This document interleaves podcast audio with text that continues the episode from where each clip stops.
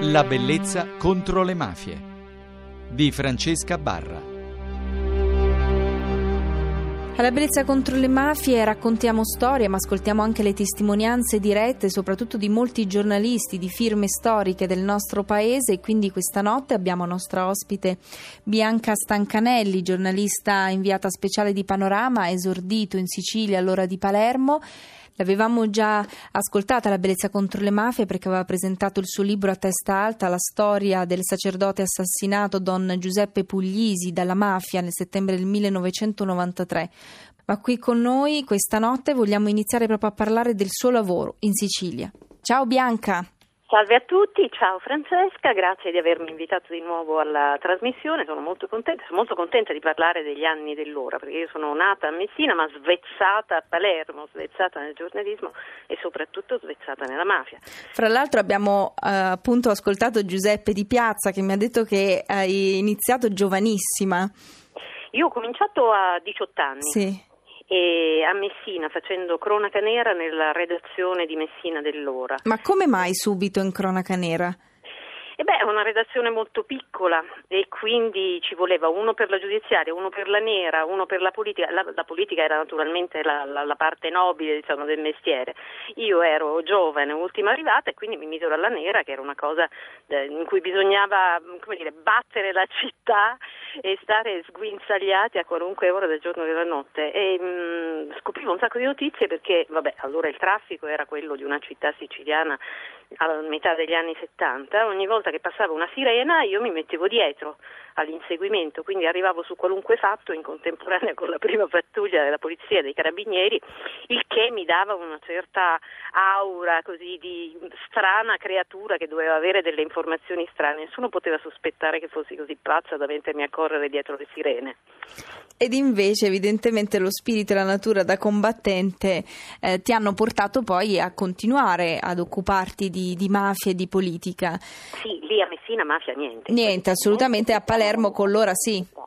Sì, infatti io da messinese o da siciliana dell'est eh, ho dovuto fare una grande fatica prima di capire Palermo, la Sicilia dell'Ovest, Palermo e la mafia, cioè per me è stato un apprendimento, possibil- eh, forse anche eh, il testo di Don Puglisi sì. che è andato molto bene anche nelle scuole eccetera, è andato bene anche per questo, perché risente diciamo della, mm, de- della fatica di una persona che ha dovuto sforzarsi di comprendere che cos'era la mafia, che le risultava risultava del tutto estranea.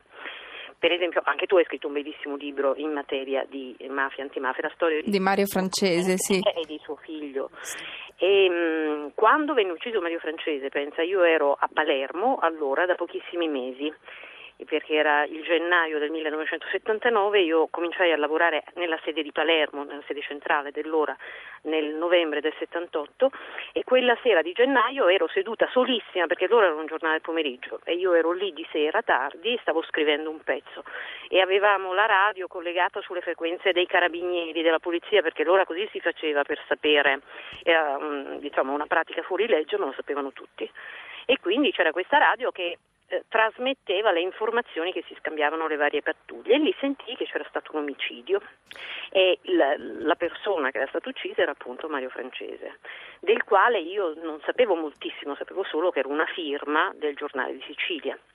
E quello per esempio fu un primo stadio di apprendistato, perché io mi ricordo perfettamente, come peraltro tu racconti, che l'inizio del, delle indagini e l'inizio anche del, delle cronache sull'omicidio francese furono tutte all'insegna della minimizzazione. Cioè eh sì. si sosteneva che lui sì andasse in questi quartieri popolari di Palermo, in questi mercati e che forse eh, dei rapinatori si erano voluti vendicare per una cronaca che non avevano. Come disse Michele Greco, il Papa eh, il, andava per bettole Mario Francese e invece fortunatamente poi l'esito del processo ha, ha dimostrato il contrario, cioè non che non frequentasse mercati ma li frequentava per altro, per cercare le sue fonti e proprio di fonti poi a me interessa parlare perché col giornalismo giornalismo che è stato il tuo, no? con cui hai iniziato, eh, era un giornalismo che le sue fonti se le andava a prendere in strada ed era un altro approccio con la notizia, un po' differente da, da quello a cui si abituano i giovani che escono oggi dalle scuole di, di giornalismo. Cosa, cioè la, la mafia, l'antimafia, la camorra, l'andrangheta, cioè diciamo le mafie del paese richiedono un approccio speciale e richiederebbero un insegnamento speciale e richiedono comunque una trasmissione di conoscenze e di competenze da una generazione all'altra dei giornalisti che è appunto la forma di apprendistato che io ho fatto a Palermo, perché le, le mafie hanno una caratteristica unica. Io arrivavo a Palermo venendo da Roma, perché ero stata lì un anno a lavorare ed ero stata nella Roma del terrorismo. Ora, il terrorismo firmava tutte le sue azioni, la mafia non solo non le firma, ma è specializzata in depistaggi e soprattutto è specializzata in depistaggi istituzionali che ti porta al tema delle fonti, cioè il problema nel, nell'avere rapporti con le fonti in tema di mafia è che molto spesso quelle fonti possono essere inquinate. Infinite volte si è visto che per esempio ci sono stati depistaggi di servizi. Io ho vissuto in una Palermo in cui c'era l'angoscia della talpa in questura.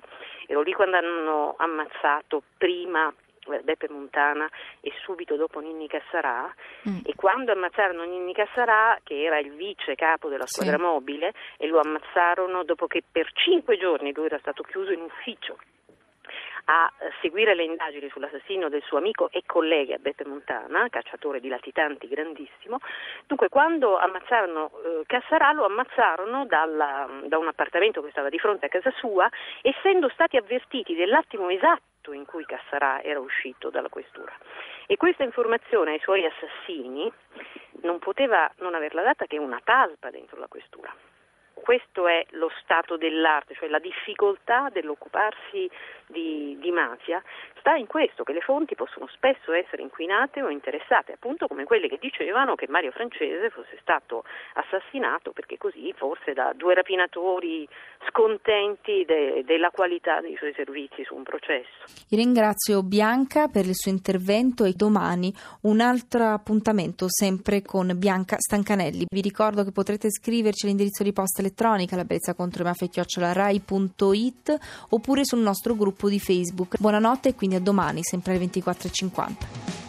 Tutte queste luci, tutte queste voci, tutti questi amici,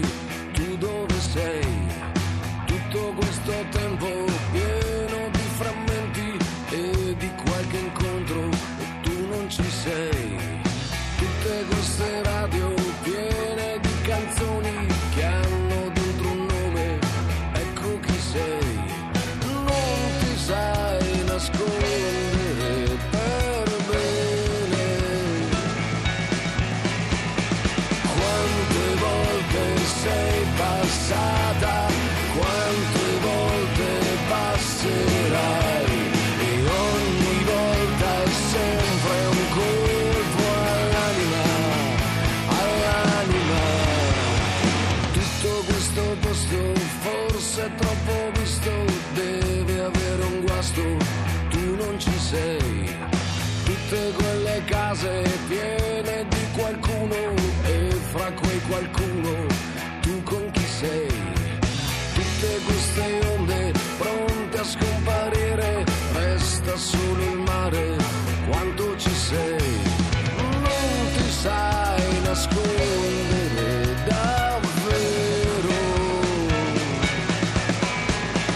Quante volte sei passata, quante volte passerai